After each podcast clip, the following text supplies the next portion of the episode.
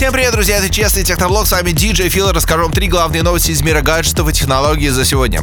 Вы хотите узнать, какие смартфоны круче всего качают с интернета при помощи 5G? Уже проведены исследования, уже есть тесты и уже есть результаты. И самый круто качающий смартфон это Huawei Mate 30 Pro 5G. Этот смартфон продемонстрировал среднюю скорость загрузки в 125 мегабит в секунду по сетям пятого поколения 5G. На втором месте Mate 30 5G, не Pro версия. И что интересно, если Pro версия качает 125 мегабит в секунду, то эта версия качает 87. Затем идет Mi 9 Pro 5G 69 мегабит в секунду, Vivo X3 5G 57 мегабит в секунду и на пятом месте Vivo IQ Pro 5G 52 мегабита в секунду. Ни Samsung, ни айфонов, ничего другого здесь больше нет. Всю пятерку занимают китайцы. Что ж, посмотрим, что будет в 2020 году, когда сети 5G все-таки прямо придут уже.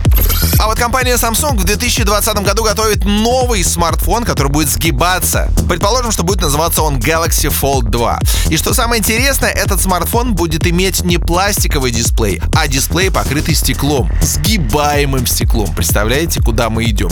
Такой дисплей как минимум хорош тем, что он не так царапается, как царапается пластиковый дисплей, который сейчас стоит на Galaxy Fold. По идее, представить этот смартфон могут уже в феврале 2020 года вместе с линейкой Galaxy 11. Цена новинки предположительно 2000 долларов. А вот еще одна отличная новость. В Китае представили доступную альтернативу Теслы под названием Xiaopeng P7. Это вообще здорово. Компания Apple, например, представляет свой iPhone дорогущий, а китайцы представляют аналог дешевый. Итак, что тут хорошего? Будет три разные версии. Самая бюджетная и самая дорогая. На одном заряде электрокары смогут проехать 550 километров. Самая крутая версия разгоняется до сотни за 4,3 секунды. Все модификации оснащены передней независимой подвеской с двойным поперечным рычагом, а также независимой задней подвеской и тормозной системой Brembo. Также будет специальный автопилот третьей ревизии, бортовой компьютер с возможностью обновления прошивки прямо по воздуху. И вообще Xiaopeng P7 позиционируется как молодежный автомобиль. Цена стартует с 34 тысяч долларов. Для сравнения, Tesla Model 3 на китайском рынке сейчас стоит 50 тысяч. Предзаказ уже доступен на сайте производителя, так что заглядывайте. Старт продаж намечен на 2020 год.